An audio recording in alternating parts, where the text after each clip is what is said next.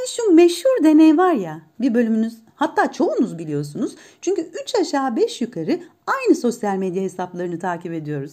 Bu yüzden de aynılar aynı şeyleri biliyorlar. Birbirimizin hayatını da sanki karşı dairenin kapısı açıkmış da aynı apartmanda komşuymuşuz şevkiyle takip ediyoruz. Sanki evinin kokusunu biliyoruz. Evet, Hı, deney.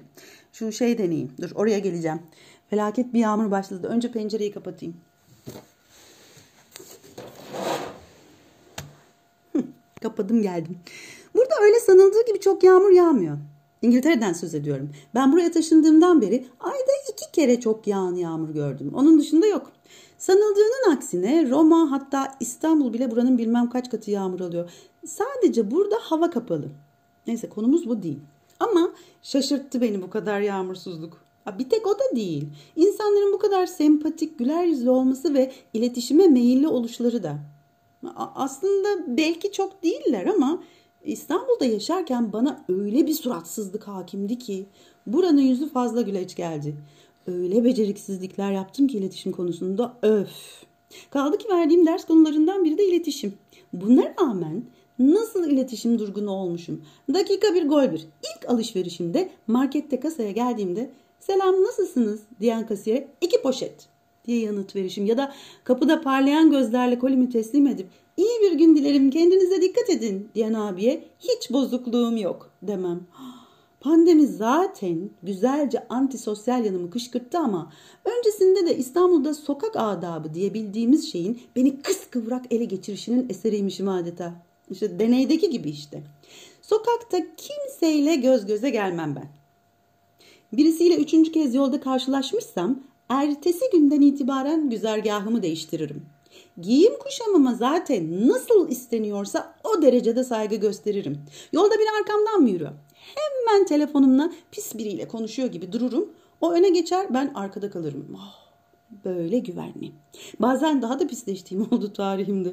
Karşıdan 2-3 kişi geliyor ve bana bakıyorlarsa burnumu iğrenç bir şekilde çekip sokağa tükürüyormuş mimi yaptığım bile oldu. Beni iğrenç bulsunlar öyle görüp peşimden gelmesinler diye. Ay ne berbat bir naiflik. Ama anlık tepkiler bunlar. Bunları sonra düşününce ya ağlıyorsun ya çok gülüyorsun. Öyle anlık tepkiler ve yanıtlarım vardır ya hayatta. Defalarca aklına gelen. Neden öyle demedim de böyle dedim. Bunu neden yaptım? Ne saçmalamışım ya. Korkmuşum herhalde. Gerçi ben çok cesurumdur. Hiçbir şeyden korkmam ama dediğim bitmedi. İş hayatımda adım çıkmasın diye ilişkilerimi hep sınırlandırırım.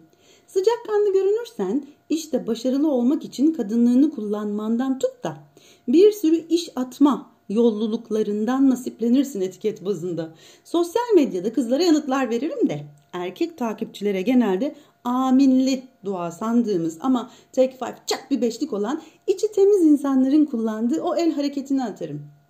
Çok güzelsiniz yazmışsa mesela yapıştırırım iki avucu birbirine kapanmış emoji.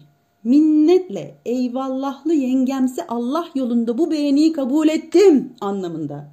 Bir de balon koyuyorum bazen. Tehlikesiz geliyor işte bana. Çok mu beğendin? Şak balon.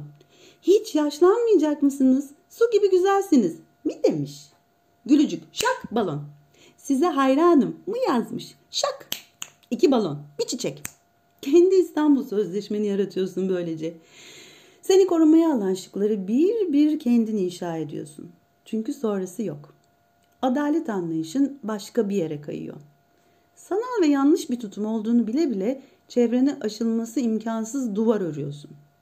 Bir de sahte davranış biçimi uyduruyorsun savunma olsun diye. Sanallığın hoş geldiği bir hayata adım atarken şahitlerin huzurunda sürekli şablonlara göre imajlar oluşturuyorsun. Sokaklarda bu ifadelerle gezmeye başlıyorsun. Biri güzel mi baktı sana? Hop balon gözlerle karşılık ver. İş yerinde güzel bir şey mi söylendi? Bir Yunus Emre edasıyla ulvi duygularla kabullen beğeneyim. Daha profesyonel olarak duymama, görmeme mimikleri oluştur. Sanki sadece tek duyu organın var o da burun. Gözler? Yok. İşitme? Yok. Tatma? Aa, hiç girme oraya. Dokunma? E, balon. Bugün de iletişimde yanlış anlaşılmalardan, iletişim kazalarından yırttık oh diye eve gelip ayaklarını uzatıp doğru etkileşimler için okumaların. Ha, öyle bir şeye dönüşüyorsun ki kötü bir yetimhanenin müdür hanımı olur ancak senden. Astığı astık, kestiği kestik, sinirli gibi görünen kalbi temiz ama sadece saygı duyulmasını bekleyen. Bazen sempatik ama çalışkan. İki ayağının üzerinde duran ama içinde derinlerde bir yerde kırılgan. Ama bunu belli etmeyecek kadar da güçlü. Aklım galiba fazla karışık. Ben ne zaman böyle oldum bilmiyorum dersin bir ara. Sonra rutin bölgeye dönmek seni güvende ve konforlu hissettirir ve hop başa dön. Bütün ilişkilerinde bu hale geliyorsun. Sahtelik yapışmaya başlıyor üzerine. Tanımlayamıyorsun. Devrim kadınlardan gelecek diyorlar. İnanıyorsun buna. Ama önce onlar başlasın istiyorsun. Diğer kadınlar. Çünkü güven duygunu yitirmişsin. Sen de güvenilmezsin kendine bakınca. Olsun. Onlar daha güvenilmez. Bu kadar kadına yönelik işkence, cinayet, şiddet biliyoruz. Hala erkek ağızlı yorumlar yapıyorlar. Sen böyle değilsin ama onlar öyle. Çok zor bir durum. Öyle ikilemde ki kadın. İçindeki kadını bastırmaya çalışırken başka bir şeye bürünmüş. Beğenilmenin ve beğeninin, desteklenmenin, onaylanmanın, iltifatın, yaşama isteğinin, gülmenin, güldürme isteğinin çok ayıp sayıldığı bir yerden konuşuyorsun şimdi. Kadın olduğun için çok utandırıldığın, utanman gereken ve bunun her saniye bilincinde olman istenen yerde bu boyuta nasıl da gelmişsin fark etmeden. Ha işte tam kaynayan kurbağa deneyindeki gibi. Kurbağayı suya koyuyorlar da yavaş yavaş ısısını artırıyorlar ya. Anlamıyor hani kurbağacık. Kaynayan kurbağa canlı halde kaynayan bir kurbağayı anlatan yaygın bir anekdottur.